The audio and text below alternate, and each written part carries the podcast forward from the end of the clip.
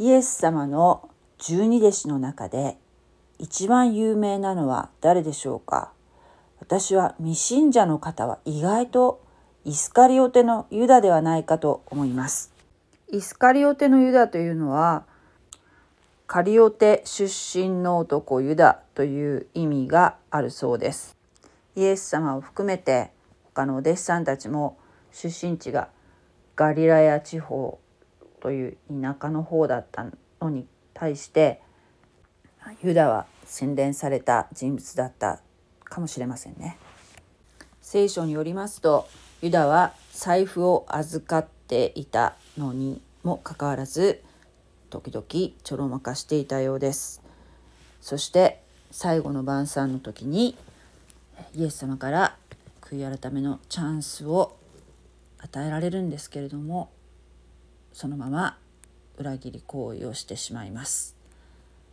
ユダは銀貨30枚で祭司長や民の長老たちにイエス様を売ってしまったのですね。ユダはゲッセマネの園でいつものように祈っているイエス様を知っているのでそこに祭司長や民の長老たちまたローマの兵隊たちを連れて手引きをします。イエス様を売ってしまったことを彼は後悔して祭司長のところに、えー、その銀貨30枚を戻しに行くんですけども受け取ってもらえなかったので投げ返します。その後彼は首をつって自殺します。ユダが自殺したのはイエス様が不当な裁判を受けていた木曜日の夜から金曜日の明け方にかけての時間帯のどこかであろうと思われます。結局彼は不正な裁判の証人になることを拒否して自殺したんでしょう。金曜日の朝9時杉越の子羊がほふられる時間までにエルサレムの都の中に死体があることは絶対に許されなかったんですね。それ汚れているということになるので。だからユダの遺体はおそらくヒンノムの谷に落とされてそして彼の体は真っ二つに裂けてそこから内臓が出たということなんだろうと推測されています。さてユダの福音書というのをご存知でしょうか？なんかこれの解説本みたいのは私も近所の図書館で見たことがあるんですけれども図書館にはこのようなよくわからない本はあるんですけれども肝心の聖書はなぜか置いてないんですよね。なぜでしょうか？わかりません。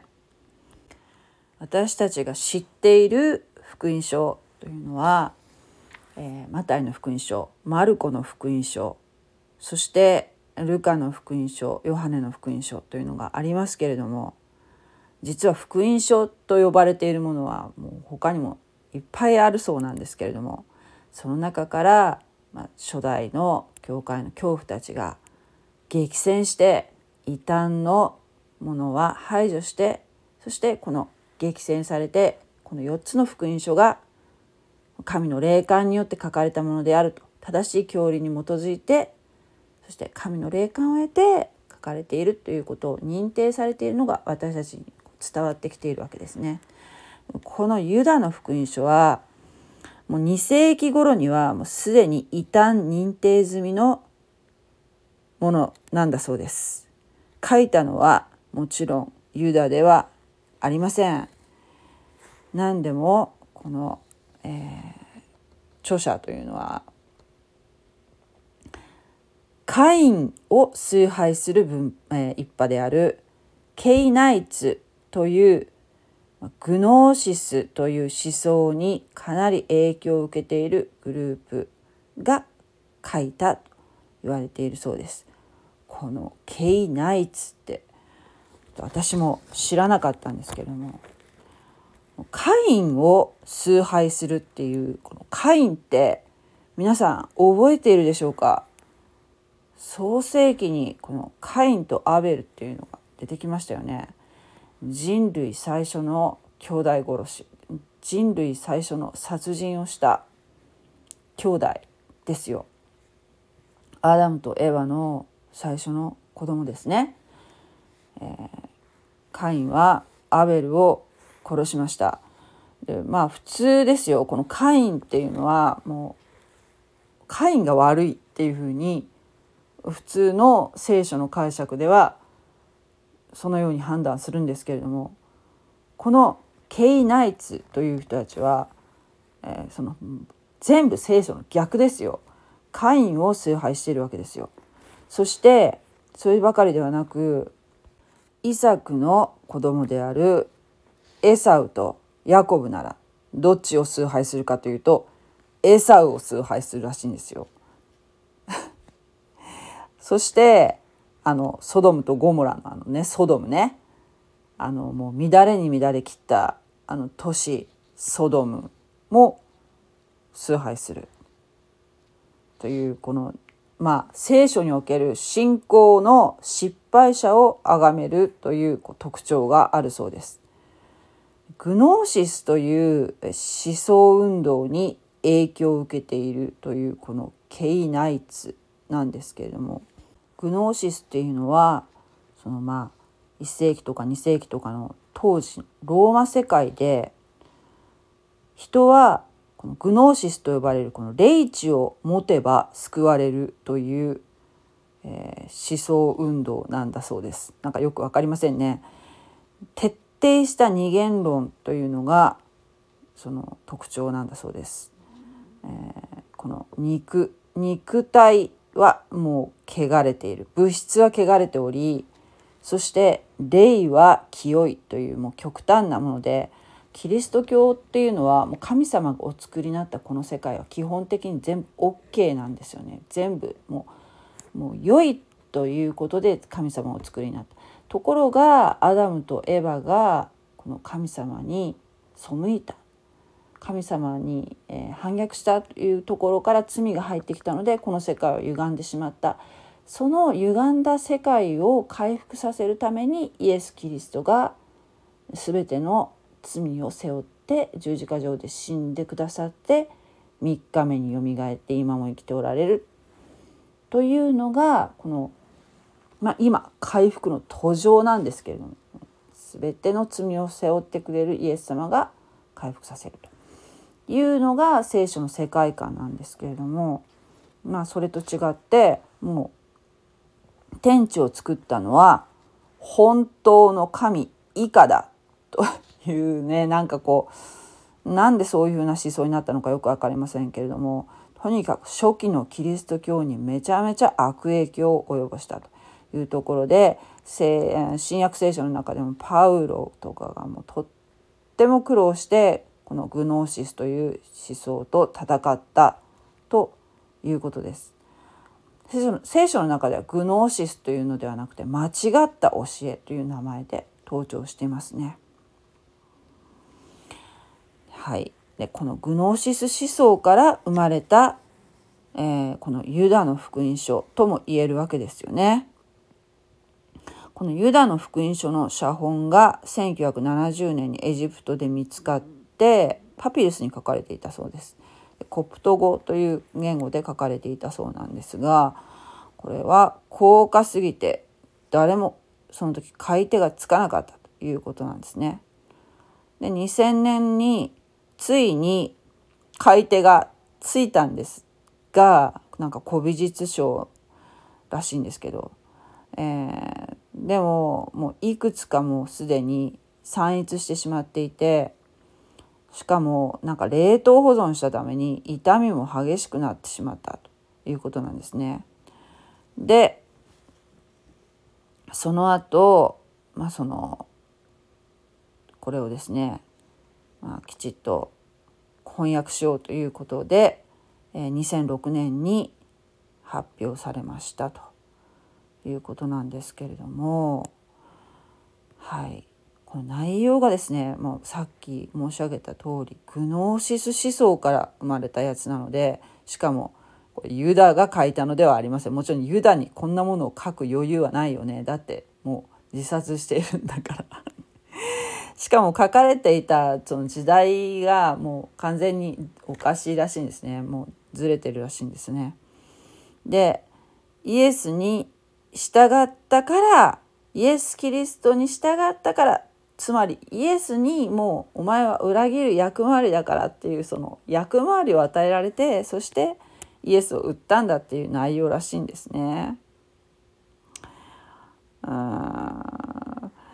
おかしいですよね。だからねこのねこの、えー、理屈としてはですよユダはその霊知つまりグノーシスを得ていたのでイエスの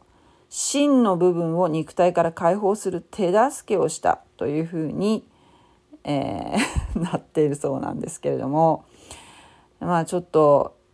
おかしいなっていうのは、えー、お分かりいただけると思うんですが